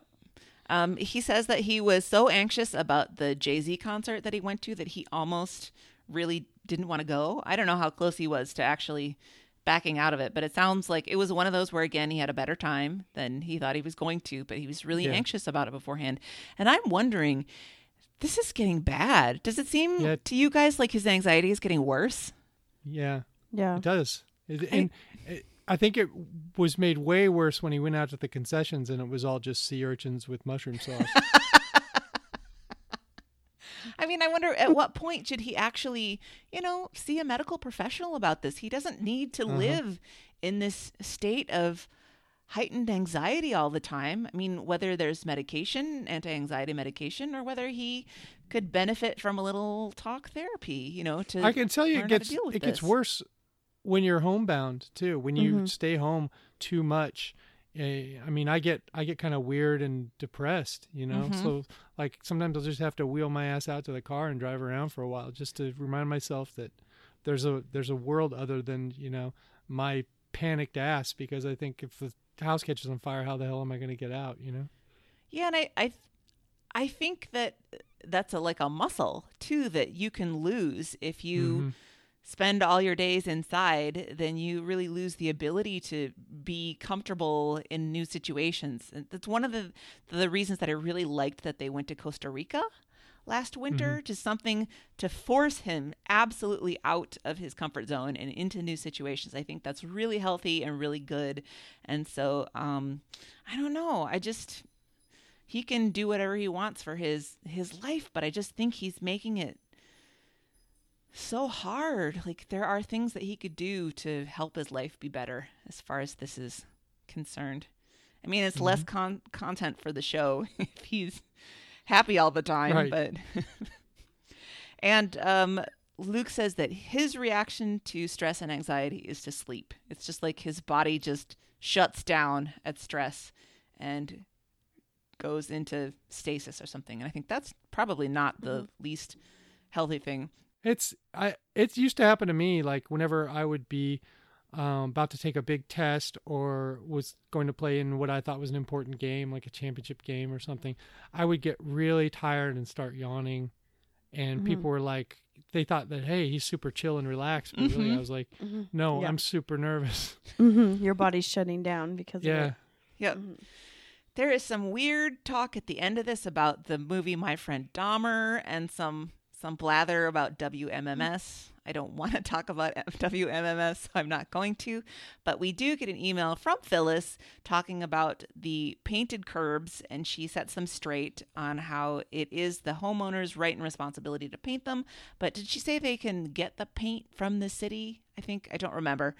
But um, so uh, that's solving they don't want it that purple mystery. Can you imagine if they repainted all the curbs every year in the Pantone color of the year? That's that's when Pantone terrorists win is when That's true. when we purchase their color when they win. All right, uh, Friday, twenty five thirty four, stuck in the HVAC with you. One hundred ninety four pounds is Luke's weight. Um, the little bacon drop is badly mangled. Um, five years of jankiness um, since they've been using iTunes, I guess, for their for their drops, but nobody seems to want to fix it or use a different system, which is fine. I kind of like janky drops. yeah. Um, I know it drives Andrew crazy, but doesn't me because I know I know what the drop is. I don't need to hear the whole thing. Right. I don't mind the janky drops. I just mind all the conversation about how the drops are Mm-hmm. janky. Sure. And here's a question for you, Andrew tries to make Andrew's this joke probably bombed worse than any joke Andrew's ever told to Luke. Uh huh. He tries to tell a Teenage Mutant Ninja Turtles joke about scythes, but no. it comes out like size. Size. It's it's uh Raphael's weapon is a sai. S A I. Oh, okay. I thought they were talking about a, a scythe, which you know could be a good weapon. Right. I No, mean, all he had to do was say nunchucks. He just needed to pick one of the Oh. other Mm, weapons, and the joke would have Yeah. landed. Right. sigh meant nothing to me except for yeah. I'm like, wait, it's sad sigh. What what's that gonna do? I don't know. Very passive aggressive weapon. That's a very northwest weapon. It's, just, it's a sigh. I'm glad you cleared that up. Thank you. Sure. Carrie's aunt is going to uh, try to get or sneak them into a viewing room for the uh, Seahawks at a casino for Carrie's birthday. So she went from the penthouse of, of birthday celebrations, uh, the two hundred dollar meal and probably a thousand dollar stay at the at the beautiful place, into a smoky casino side room, um, trying to watch the Hawks. I can only imagine how Luke's going to behave there. Is he gonna whisper scream? I think I, at a casino. I mean, I I don't know. When when I do the Super Bowl thing, you know, we're we're a pretty rowdy crowd. You know, usually we're in some sort of some sort of side room. Um, I don't know.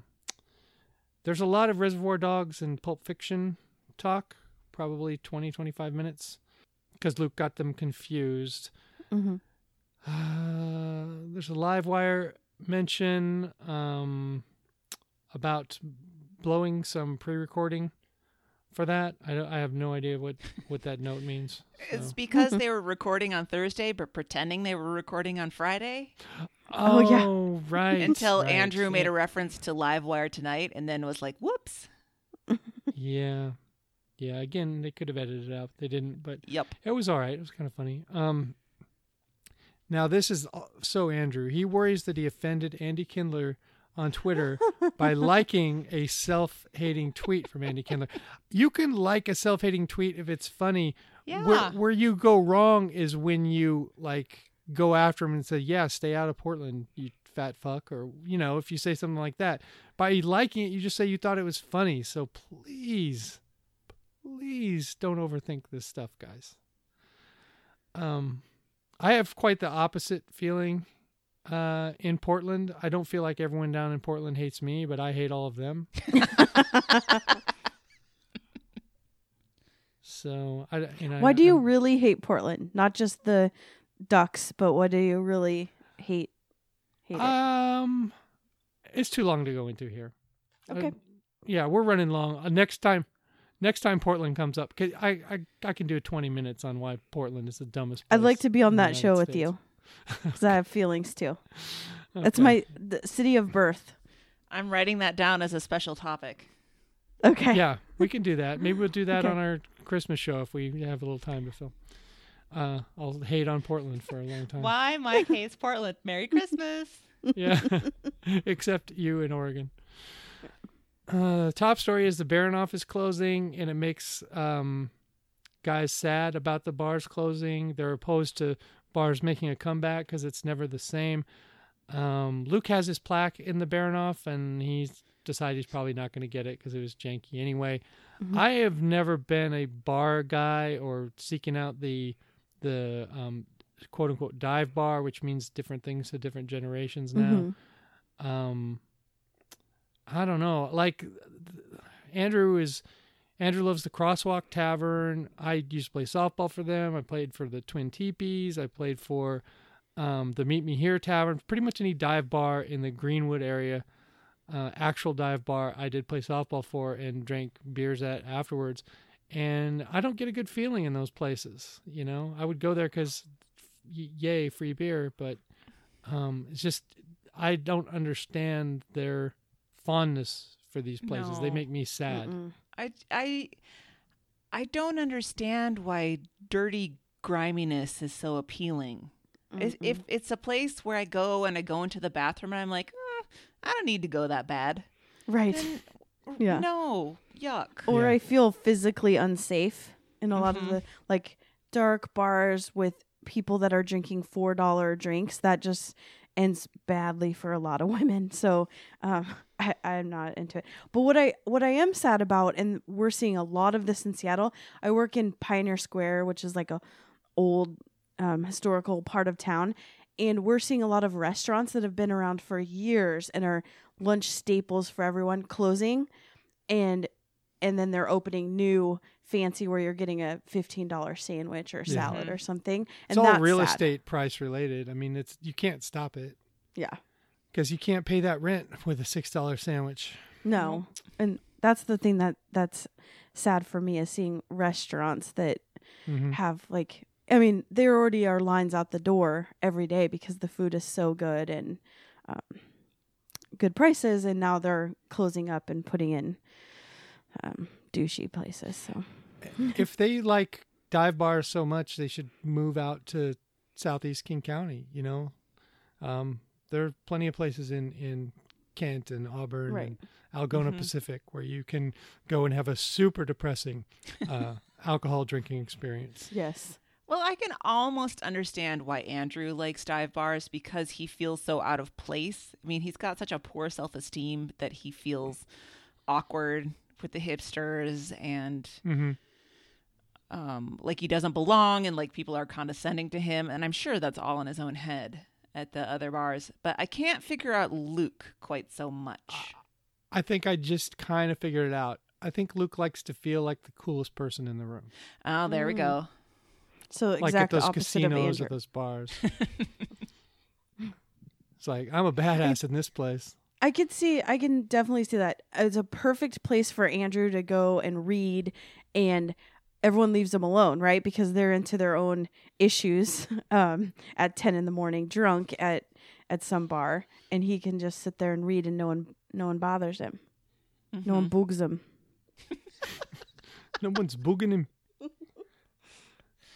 All right. Um, for some reason they they are into Hank Kingsley's "Hey Now," but uh, they feel like they can still use it for a drop, even though on the Stern Show it's a regular part of their show. Um, I'm all for anything Hank Kingsley, so I don't care what Stern's doing. Do whatever you want with "Hey Now," guys. There's talk of contact juggling, as someone in a Mm. bar was doing contact juggling, which to me sounded like fiddling with your nuts in your pocket. It has to be in Portland, right? It has to be in Portland, right? Uh, I don't know. I was just picturing like, you know, the Harlem Globetrotters when the guys they they start out spinning the ball on their finger and then they run it all around their arms and down Mhm. their legs and all That's this bullshit. exactly what this is.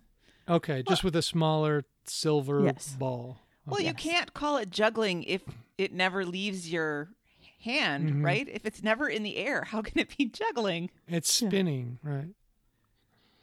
I don't Okay. know. Uh, voicemail from Stubot. Uh, the Twins have signed Fernando Rodney. Um, this is going to be a perfect opportunity for Luke to get his revenge on the Blair Walsh thing. Is uh, just get yourself a nice screenshot of Fernando Rodney, which I think I sent one to Luke during the uh, National League playoffs because he was the closer for Arizona last year, and I just was alerting Luke to the fact that get to a TV and watch watch this dumpster fire about to happen. Um, I would recommend using that one that I sent Luke and just uh, waiting for Fernando Rodney to ruin the Twins fans' evening one one night, and uh, just send it along. Nice callback. And uh, Stubot asked what drink pairs best with Fernando Rodney's horrible failures in the ninth inning. I say we should just trade Walsh for Fernando Rodney straight up. You know, night nightmare for nightmare. As cities. The Twins You need a kicker? Uh, I don't know. You know, they need having someone kick kick the ball through the strike zone would be more successful than Fernando Rodney trying to throw the ball through the strike zone. I've always thought with guys like Fernando Rodney and and old Mariner fans, you you would you can remember Jose Mesa, Joe Table. I they they just waste a lot of your time. Like when they come in the game, because they usually come in with a clean slate in the ninth inning, nobody out, nobody on. Just put guys on second and third and put one out on the board, and then let's move on. Because Right. that way it eliminates 15 to 20 minutes of complete frustration in my life. We can get right to the heartbreak if it's going to happen or the heroism if, if it's going to happen. Sorry, I feel really strongly about that. there's an email about the cat person being misunderstood. I think we hashed that over um, enough, unless there's more to say on that. No, just that Uh. Andrew was um, very anxious to make sure that we understood that he did understand the feminist perspective, that they just didn't talk about it because they were going Oh for a different God. angle. Just Who- wanted to make sure that everybody knows that he knows. Who would ever think that these guys were woman-hating assholes after listening to them for ten years? No. You know? Yeah. Um, I mean, they're One thi- assholes, but not particularly woman-hating. I do want to add one thing to the story is that the photo that goes with the story in the magazine is very upsetting. Oh, okay. Hmm. So keep that in mind when you go to look at Okay. it. It's New York Times Magazine. Uh, New Yorker. So if you just New put in New, okay. New Yorker cat person, it pops it. up and you can read it there. All right. Music for your weekend, Luke. Uh, Supergrass. All right. Andrew uses Roden's recommendation.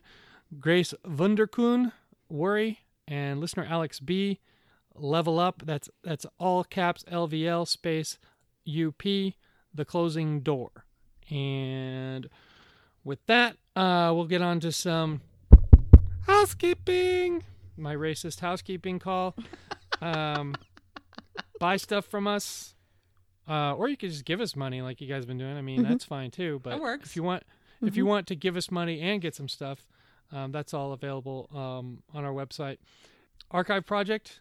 We are uh, always needing people. Reach out to uh, Christy uh, for that. Um, you can buy stuff from Amazon through Little Red littleredbandwagon.com slash amazon we can't guarantee our merch would get to you for christmas but um, if you go through our amazon link sometimes they can get you stuff really fast not necessarily lrb stuff but all the other weird stuff that you buy and we secretly laugh and laugh behind your back We do not. You stop We that. don't.